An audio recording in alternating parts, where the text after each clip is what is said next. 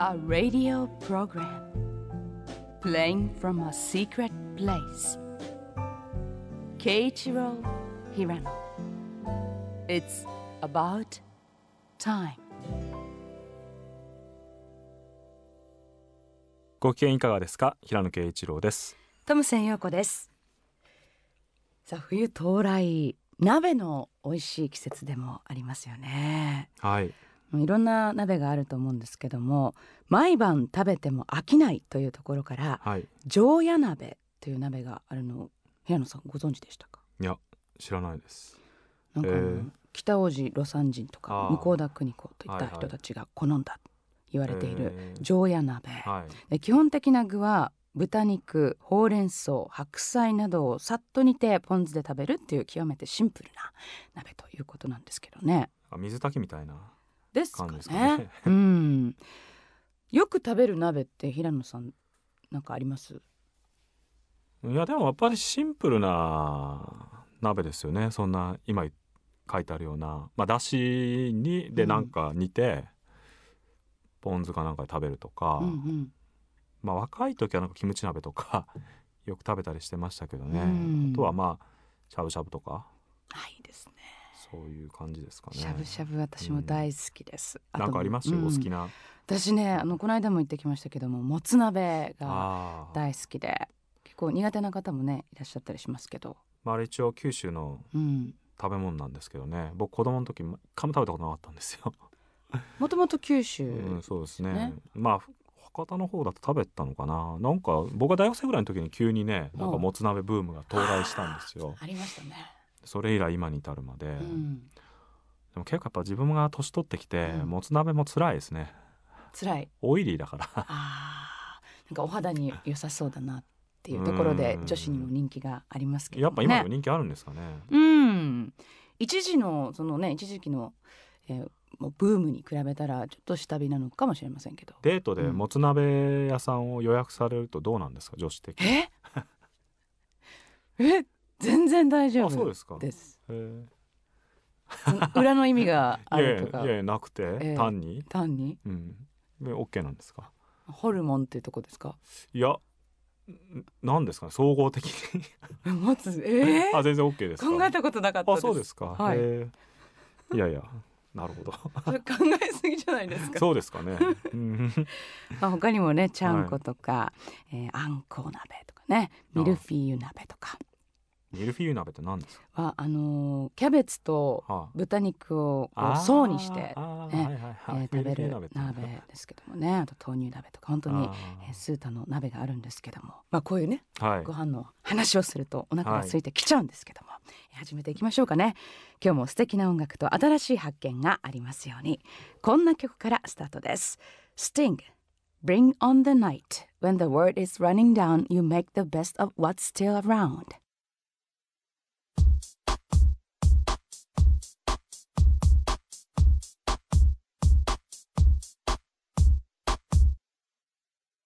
隙間から聞こえてくるラジオ。平野啓一郎のそろそろいい時間。改めまして平野啓一郎です。トムセン陽子です。先ほどお送りしたのは Sting Bring on the night when the world is running down you make the best of what's still around. ほとんど歌ってますね。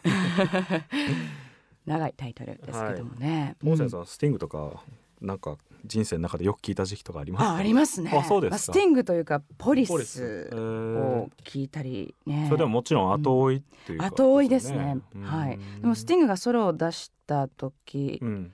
に、まあ、小学生とかぐらいだったのでいとこのお姉ちゃんが買ってきあたそのアルバムをはい。つまみ聞きするっていうことはあったかな。ー LINE してましたもんねちょっと結構あの、うん、まあこのアルバムはメンバーがすごいんですよね。サックスがテナサックスはブランフォード・マルサリスであとキーボードはケニー・カークランドダリル・ジョーンズ今ローリング・ストーンのベースを弾いてますけどね、はい。がベースでオマー・ハキムがドラムという、まあ、当時のジャズ・フュージョン界の、うん、まあそうそうたる若手メンバーが参加していて、まあ、このアルバムの魅力もまあ僕にとっては半分以上ぐらい、まあ、バックミュージシャンの魅力というか、うん、あのまあ、マイルスとかとやってた人たちが、まあ、ブランフォードとかダル・ジョーンズとかが関係していてなんかマイルスバンドからスティングのバンドにこう移る時にやっぱちょっといろいろあって電気とか読むとその辺のこうことは書いてあるんですよね。でまあギャラはね当然スティングと一緒にやる方が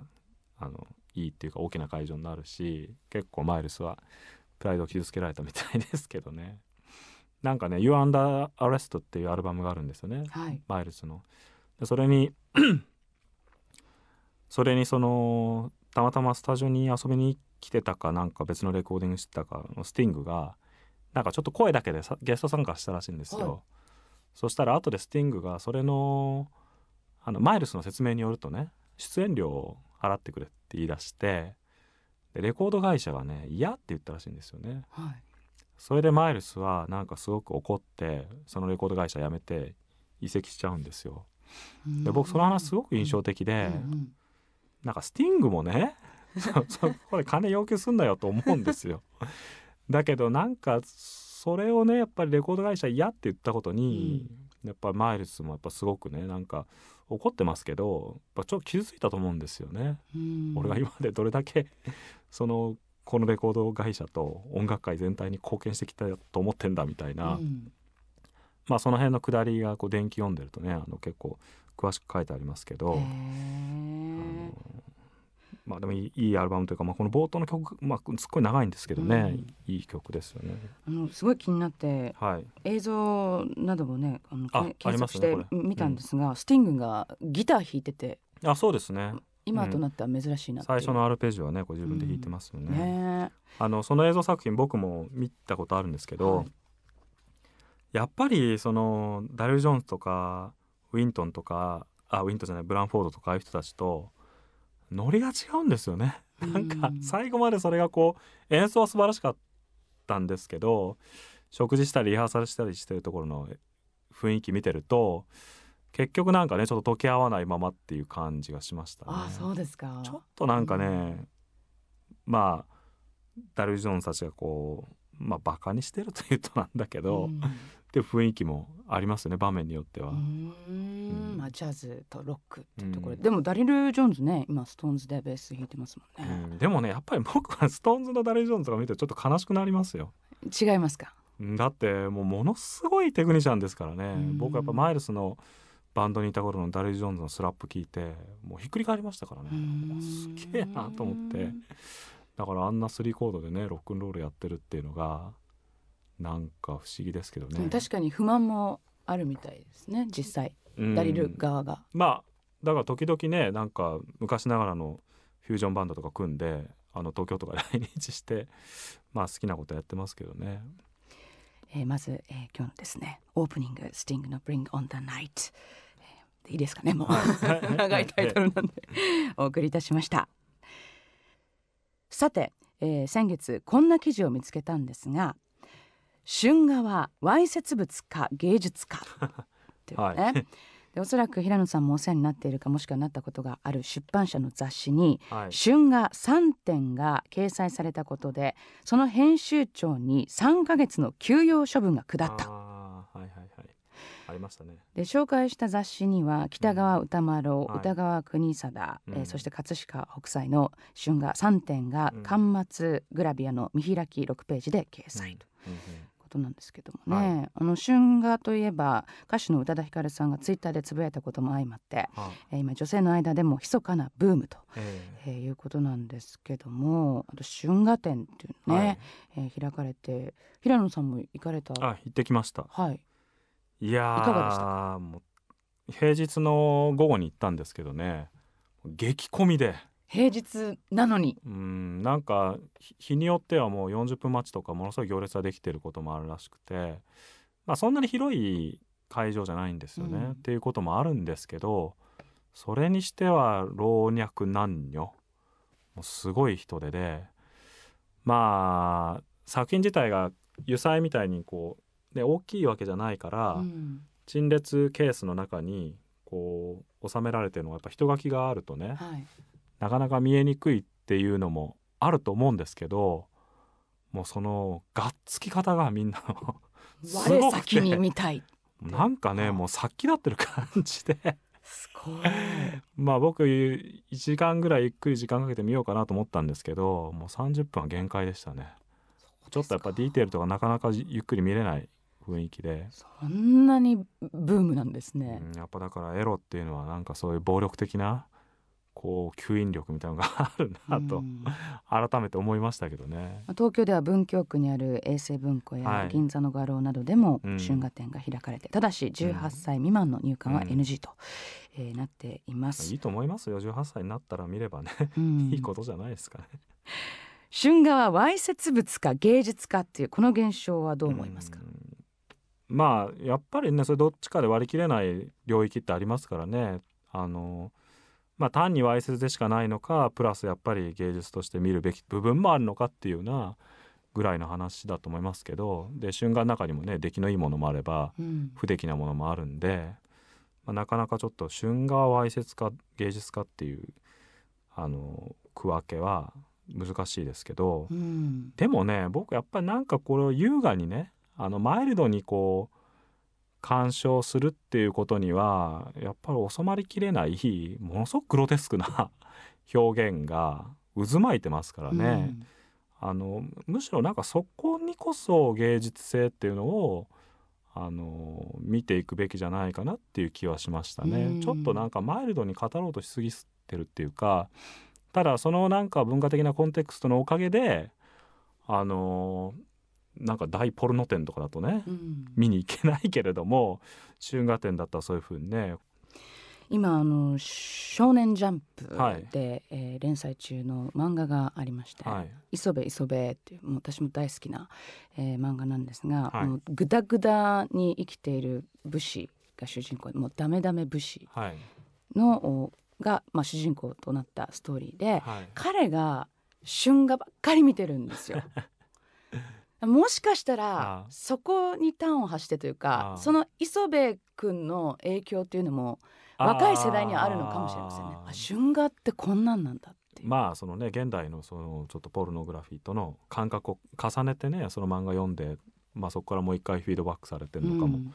しれないですけどへね。えまあでも全てをこう絵で表現するっていう意味ではうん新鮮なのかもしれないですね。まあ、僕やっぱりなんかそのかん今あの芸術として関心があるっていうのと単にやっぱなんかそういうものとして関心両方あってそれ春画に限らずヨーロッパのエロチックアートみたいなのをこうずっと、あのーいいろいろ見て知ってますけどねどうしてあんなに正規を誇張して描くのかなっていうのは春画見てて不思議ですよ。うんそれはもうヨーロッパのそういうジャンルの芸術に本当になかった表現ですからね。うん。なんかビアズリーとかが結構日本の浮世絵とかの影響を受けたりしてで彼のあのエロチックな作品とかも多少やっぱそういう誇張した表現出てきますけど、うん。やっぱ全然ちょっとこう違うっていうかね。だ逆になんか日本の今のポルノグラフィーがこう正規を隠すってことにものすごくなんかこうあの偏ったこだわりがあるでしょ、うん。あのエロビデオとかそれ自体どう考えてももうやってることはわいせつでしかないのにそうそこさえ隠しとけば OK っていうのは、うんあれはなんかもしかしたらその春画時代からのその男性器とか女性器に対する感覚のこうなんていうんですかね変なこう名残かなっていう感じもしましたね。うんそこにこだわりがあればこそ、うんやっぱそこを隠すっていうのはね。あるからこそ隠すんだ。うんでもわいせつ感ってことを言い出すとね本当はもっとぜ全体的な話のはずでしょ？そこが見えてるかどうかっていうよりもねもっとシチュエーション自体でわいせつっていうことはいくらでもあるんだから、うん。うん。まあでも一見の価値はあるかもしれませんが僕はねもう人が多かったっていうのとなんかその殺気だったみんなの欲望に揉まれてくたびれ果てました。そうですか。今あの春画とアートをかけて春画アートっていうねそういう分厚い冊子も発売されてるということですから。お家でね ゆっくりと鑑賞する性っていうのがの間でねいいかもしれないブームっていうのはなんか正しい気がしますよ。それはね。じゃあここで一曲いきましょうかね。先ほどスティングをお送りしたんですが、はい。えースティングの娘さん、はい。えーエリオット・サムナーによる一曲です。After Dark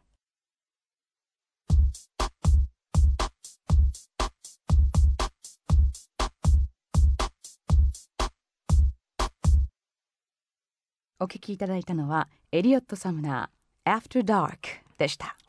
はい。えっとまあスティングってもちろん本名じゃなくて本名はゴードン・マシュー・トーマス・サムナーという人なんですけども、はい。まあその娘さんってことでちょっと聞くとね なんかスティングが歌ってんのかっていうような、ねまあ声も女性っぽっぽくないというかね、うん。で曲もで彼女弾いてるベースもお父さんと同じようなあのベースを使ってるんですあよね。ベースも弾くんですうね、ん、まあ非ベース弾きながら歌ってますけどだ僕偉人の子供の気持ちってわからないですけどね、うん。まあ反発して一切隠して活動を始める人とかもいるじゃないいでか。ますすね。だけどミュージシャンとか見てると結構ねなんかそのもろみたいなのもあって、それはなんかちょっとなんか不思議ですけどね、うん。何なのかなっていうのは、うん。だってスポーツ選手とかだとやっぱり一流選手は息子がそのね例えばプロ野球選手とかで息子も野球選手になると苦労するとか違う道行った方がいいんじゃないかとかいう話を普通にねよく聞いたりするじゃないですか。うん。ミュージシャンだって当然比べられますけど、だったらこう違うジャンルの音楽やればねそうですよね。いいと思うんですけどなんかこんなにもなんかもろだとまあいい曲ですけどね、うん。ちょっとふなんか不思議な感じしますよね。顔も似てるんですよすっごい、ねあのスティングが女装してるのかと思っちゃったっていうね、スタッフ、うん。話によると、うん、いやうん。本当そんな顔ですよ若い頃のねスティン まあ、でも注目ですね、面白いですけどえね、えエリオット・サムナー After Dark でした。僕ねあのスティングのアルバムを多分ある時期までほとんど全部持ってるんですよ。はい。それすごい好きだから持ってるんじゃなくて大体ねなんかアルバムの中に本当に好きな曲が12曲ぐらいしかなくて、うんあとはなんか結構ね ちょっとなんかこう全体の印象がうんもう一つなんですよ。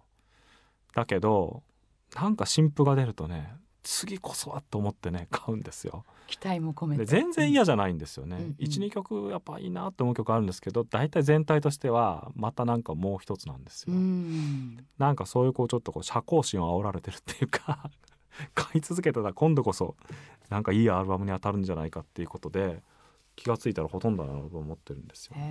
でもまあポリスでもね、えースティングでもそうかもしれない。そのなんかこう単調というか、うん。こう BG としては非常に気持ちいいんだけど、っていう。でもライブに行くとすごいああそうかもしれない。高まりません、うん、なんかでもねやっぱりこの人たちすごくこう重要だなと思うのは一人こうすごくフュージョンなこうクロスオーバーな音楽をやっていった時にやっぱりメンバーが一人一人新しい音楽の技術を身につけて3人でまたやるってもう無理なんですよね。うんあのスティングとかもともとジャズベーシストだってとかいう人ですけど、まあ、とにかくじゃあ次ちょっとファンクっぽいのやろうとか次ジャズっぽいのやろうとかいう時にやっぱりそれだけマルチでこうみんながこなせる人っていうのはね、まあ、トトみたいなあのスタジオミュージシャンたちとかだったらできるかもしれないけどできないから結局この時代になってどんどんやっぱりあのなんていうのかなゲストミュージシャンとかがね増えてくるんですよね。うんあともうジャズやりたいんだったらジャズのやってた人たちと一緒にやった方がいいみたいなだから固定の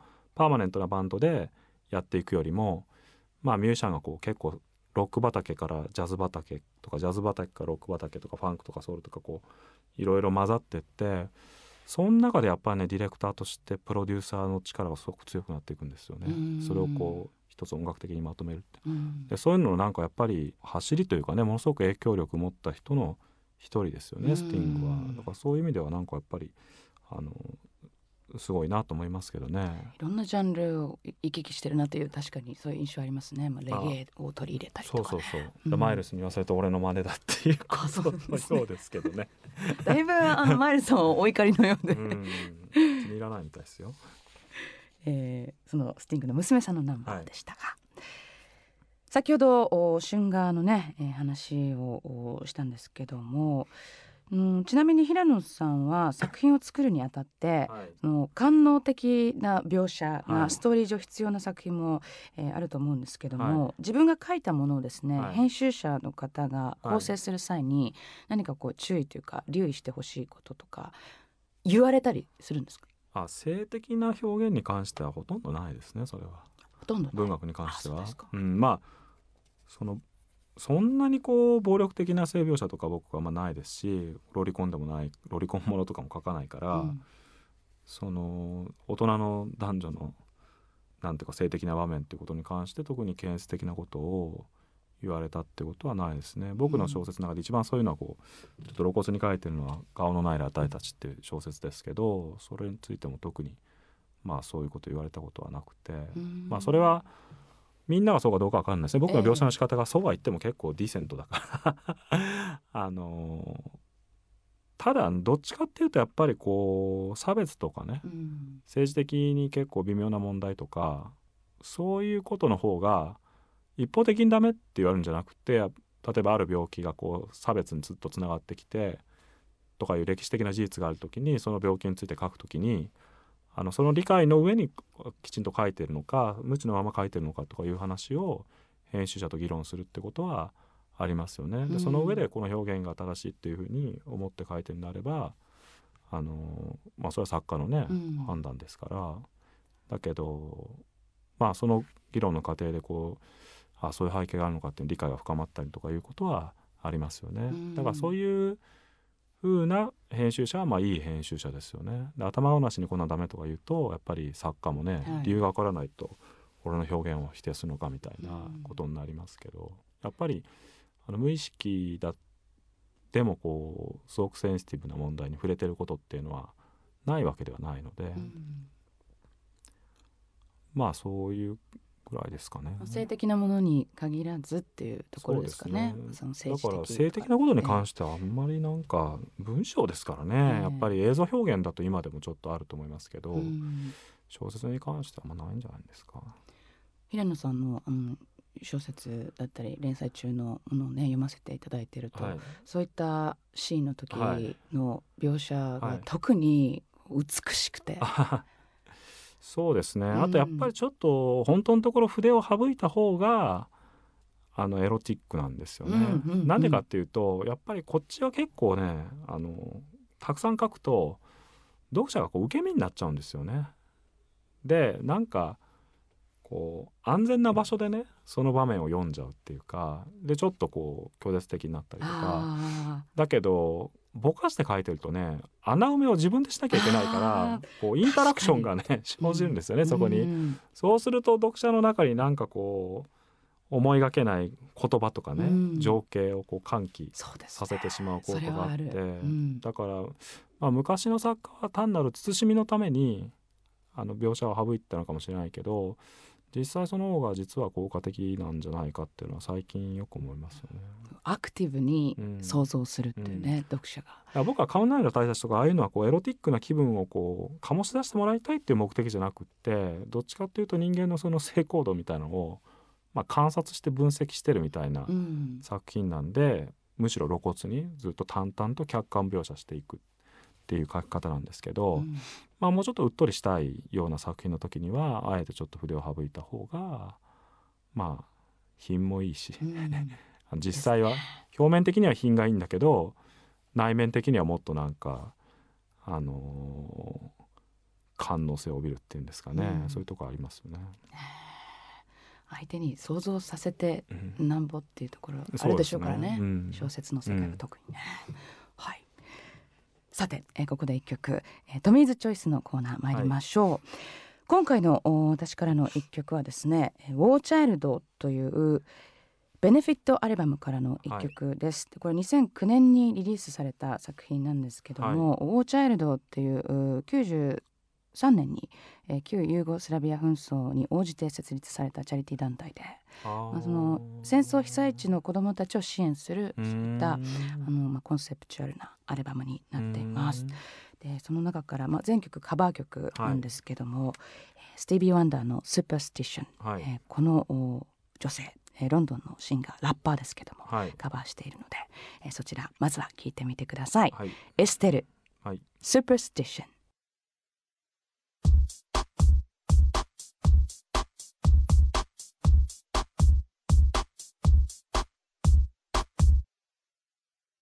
隙間から聞こえてくるラジオ平野啓一郎のそろそろいい時間。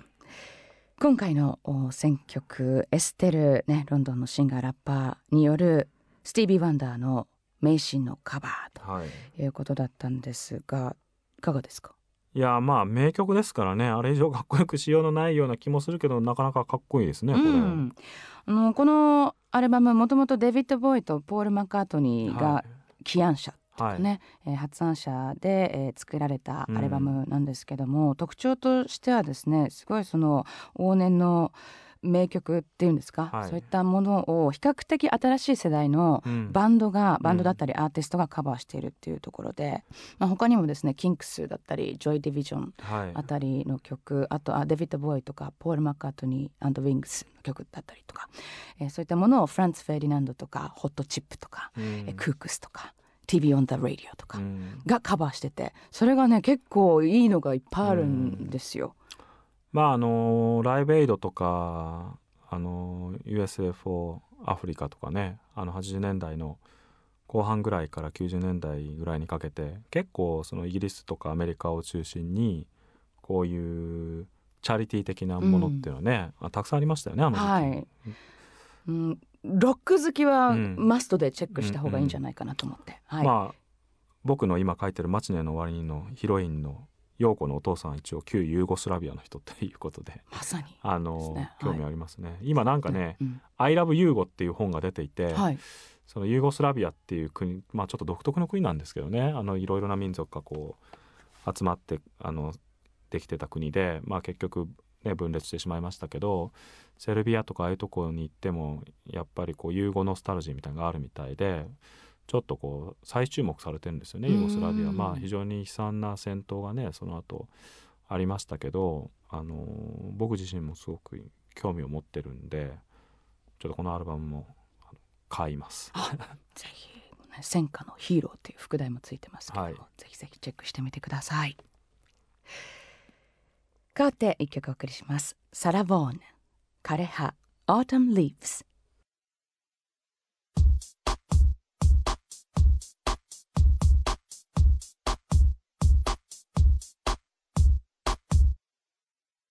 お送りした曲はサラ・ボーン枯葉 Autumn Leaves でした、はい、うんかっこいい、ね僕これ聞くと元気になるんですよ。元気になる、うん、まあ秋だしと思って持ってきたんですけど今日冒頭に冬ですねって言ってたからトムセンさんが。はい。まあでもあの枯葉はねそろそろ今ぐらいの時期からですからね。そうですね。うん。まあ、全編スキャットで。はい。まあこれいろんなバージョンがもちろんあって、ええ。ネットとかで検索すると動画とかも出てきますけど毎回全然違うんですよね、うん。だからまあこれもスタジオでまあほとんど一発撮りみたいな感じで撮ったんじゃないかなと思いますけどね。数あるジャズのスタンダードソングの中でもうん、円熟の境地にあったサラボーの枯葉っていうことですけどもね。でまたジョーパスのギターがねかっこいいんですよねこれ。ジョーパス、ううん。んサポートで。サポートギターですね。はい、82年の作品えサラボーンの枯葉 Autumn Leaves、えーお送りしました。さてここでリスナーの方からいただいたメールをご紹介しましょう、はい、FM 岐阜でお聞きのラジオネームゆうかさん平野さん陽子さんこんばんは。こんばんは。布団の中で聞いています。寝る前にラジオを聞くのが習慣となっています。お二人は何か欠かさずしている習慣とかありますか、えー毎月選曲も楽しみにしています。これからも頑張ってください、えー、陽子さんご結婚おめでとうございます。ああおめでとうございます。あありがとうございます。すいません。私事で恐縮でございますどうでしょう今のご心境は。心境は。あでもそうですね。思いのほかはい。たくさんの祝福の言葉をいただきまして。そりゃそうでしょえー思いのほか、えーえー結構嬉しく思ってます、はい。長く付き合ってらしたんですか？そうですね。じゃあまそうですね。ごめんなさい。の延長上なんですかね。ええ。まああの私たちはねあの何もまああの付き合いも古いですし、はい。何も特にこう変化っていうのはないんですけども、はい。周りの方々からのこういったまあ優香さんもそうですけどもあのびっくりしたっていうこととあとおめでとうっていう気持ちを、うん、本当にたくさんの方が伝えて、うん。あのくださって嬉しいです。素直に。はい。ありがとうございます。おめでとうございます。末永く。はいお幸せに。あんまり心こもってないいやいや ですけどこもってますよ。あのはいむうんこもってますよ。あのお幸せに。ありがとうございます。で、ええー、お二人は何か欠かさずしている習慣ありますか？という質問もいただいています。はい。なんですかね。なんかあります？晩酌ぐらいですかね。あ、毎日ですか？毎晩。はい。それはすごいですね。そうです。どうしてそんな太らないんですか？いや、太ったんですよ。それが。いや、いつもそう言うけど、痩せてるじゃないですか。太って、あのダイエットしたんです。ああ、何ダイエットですか？えー、糖質ダイエットっていうああれやっぱ一番効きますよね。はい、うん、あの炭水化物をね取らない、ね、えー、まあ全く取らないとそれはそれで、うん、はいなので夜だけ抜くとかねそういうことをやったり、うん、あとは加圧のトレーニングやったりっていうね、はいなんですけどね。どうどうでしょうね。習慣っていうとでもあんまりパッと思い浮かぶものないですか？あのですかね、まあ、悪い習慣は仕事をしようと思ってパソコン開いた時になんかネットとかで、ね、ちょっと寄り道してしまう習慣です、ね、いわゆるネットサーフィンってやつですね、はい、これはなんか良くないですね。最近なんか意識的にそれをやらないようにあのしてますけどね、うん、ネットがつながらないとこでっていうね。つながらないとかまあ、もう切っちゃうとかね。切っちゃう。あの、うん。あとはなんか習慣って寝る前に優香さんはラジオを聞くのが習慣とおっしゃってますけど寝る前の何か必ずやってることとかいやもう眠くなるまで仕事してベッドに入ったら大体もうもうどうだろう。もうほんとすぐ寝てますね。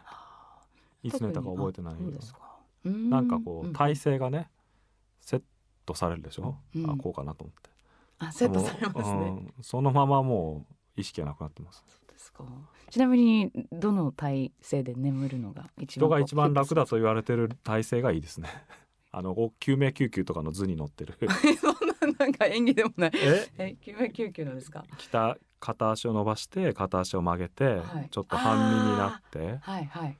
やっぱあれが一番楽ですね、えー、上向いてあんま寝ないですね僕、うんうんうん、何かこう抱いてないと落ち着かないとかそういう方もいらっしゃいますけど。あ抱き枕とか？はい。は特にないですけどね、うん、でもなんか布団をこう工夫してね、うん、緩やかに抱き枕的な、はいはい、あの盛り上がりをちょっとこうなんていうんですか？作ってみたりとか そういうこともありますけど、うん、肩ね両足で挟んだりとかね。あの枕をねいい枕に変えたんですよ 最近。枕問題はありますね。素晴らしい枕を見つけて、えー、真ん中がへこんでいて両サイドは盛り上がってるんですよ、はいはいはい、そうすると上を向いた時は真ん中の低い位置で横向いた時はどうしても肩のね高さがありますから、ええ、それに沿うような高さのあそこの穴を埋める形で盛り上がってるんですね。ってやつを見つけてこれだと快適。いや快適ですね。僕やっぱ肩幅が大きいんですよね、うん、だからかなり枕高くないと、うん。首がやっぱこうなんていうのかなこう横になっちゃうんですよね、うん。だけどその高さで上向いて寝ると今度睡眠時無呼吸症候群みたいになっちゃうから、うんうんうんどうしたもんかと思ってたらどうも全国に同じ悩みの人がいたみたいで、うんうん。その枕は今すごい売れてるオー。ダーメイドでね枕作ったりっていうのもありますし、あありますね。すごいうん。大切ですよね、枕が、まあ、安眠にうん。つながったりっていうね、そっか。習慣の話じゃない、習慣の話ありませんないですけどもね。はい。ありがとうございます。メッセージ。ありがとうございます。うん。番組宛てのメッセージお待ちしています。番組ホームページアドレスは www.jfn.jp スラッシュそろそろです。こちらのメールフォームからお願いします。またツイッター、フェイスブックもご活用ください。ではここで一曲参りましょじゃあそれでは、えーもう一曲、えーウィントン・マルサリスで「またしても枯葉 Autumn Leaves」です。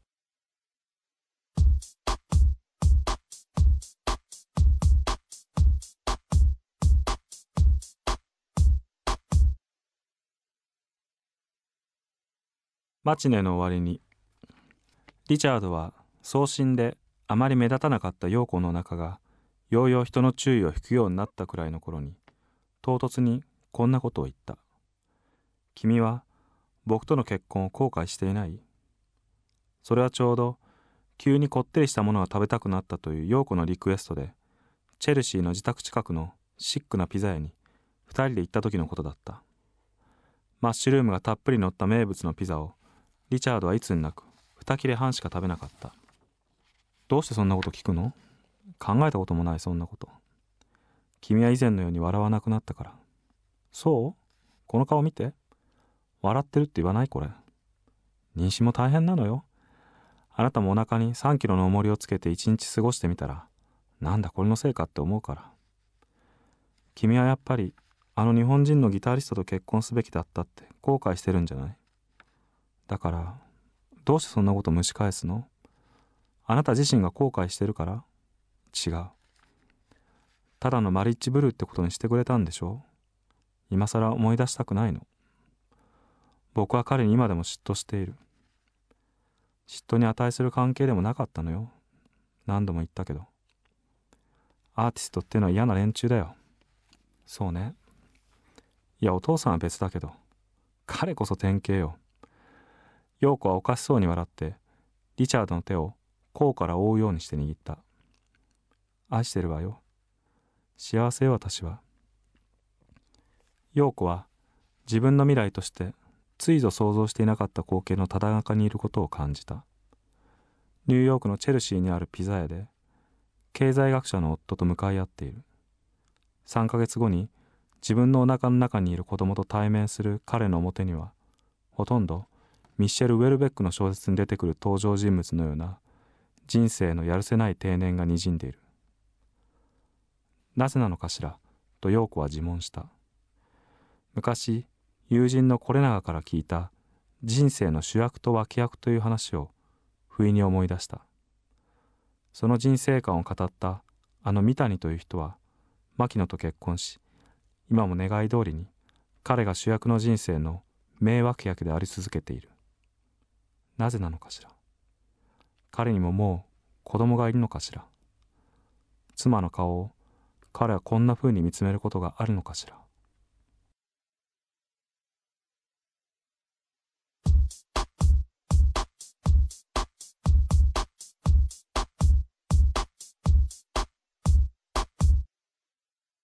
お送りした曲は大萩康二ブローウェル作曲11月のある日でした。はい。まあ一応11月ってことで 選んでみたんですけど、はい、大萩さんはまあ二十歳の時にハバナ国際ギターコンクールで第2位に入賞して、えーまあ、キューバキューバのまあ大作曲家のレオブロ・ブローウェルにですね、まあ、オリジナル曲を、えー作ってもらったりとかしていてまあその曲と他のいろいろ有名な曲なんかを混ぜ合わせたアルバムなんですけども、まあ、非常にイケメンではい、僕もお目にかかったことあるんですけど、はい。まあ本当にいい人で、あのちょっといろいろねギターのこと質問させていただいたりしてあのますけど、2000年の作品からの一曲でした。はい。そしてその前にお送りした平野さんの作品、はい。えー今回も引き続き現在毎日新聞朝刊で連載中の「マチネの終わりに」から、はい、はい。第7章にね、えー突入しておりますけども、僕はなんか今日読んだシーンが我ながらなんとなく好きで。はい、でもノートってあのまああのウェブ上でも今この小説を毎日ちょっとずつ新聞の連載と同じペースで読んでいけることになってるんですけど、それねいいのはなんか毎回こうちょっと感想とかこう面白かったとかっていう、まあ、好きっていう評価が押したりできるんですけど、ええこの章の時に結構その好きっていう反応が多くて、うん。それはなんかこうちょっと嬉しかったですね。あのアマゾンとかああいうののレビューだとどうしてもこう一冊全部の どうしても一冊全部の感想になっちゃうんで、はい、そう細かなあの場面みたいな話になかなかなりにくいですけどね。ウェブでそういうふうに連載してるとちょっとそういうこともあるなと思って。連載ならではですねこのアプリでもねえー読めるっていうところで。でもこのリチャードの僕との結婚後悔してない。こう不意に尋ねられる、なんだなんだろうね。こうドキッとしますね。うん。後悔してたとしてもしてなかったとしても。そうですよね。ちょっとだからその文字通りの意味となんていうかこう言外のあの意味とか効果がありますよね。そういう問いは。だからまあさすがトムセンさんというかそういうところを、うん。あの読んでいただいたのね、まあ、それもすごく嬉しいです。はい。あの陽子とねリチャードずっとお互いそれぞれええねモヤモヤしてますよね そうですね。そのじゃあ原因は誰かって言ったらもう紛れもなく牧野であって、ね、この陽子と牧野の再会っていうのはあるのかどうかっていうところがね非常に気になります。そうですね。はいえ毎日新聞を定期的に購読されていない方でも読めるサイト先ほどもねお話ありましたがノートで、えー、読むことができます。NOTE で、えー、検索してください。無料ですので、えー、登録してご覧ください。ぜひ楽しんでください。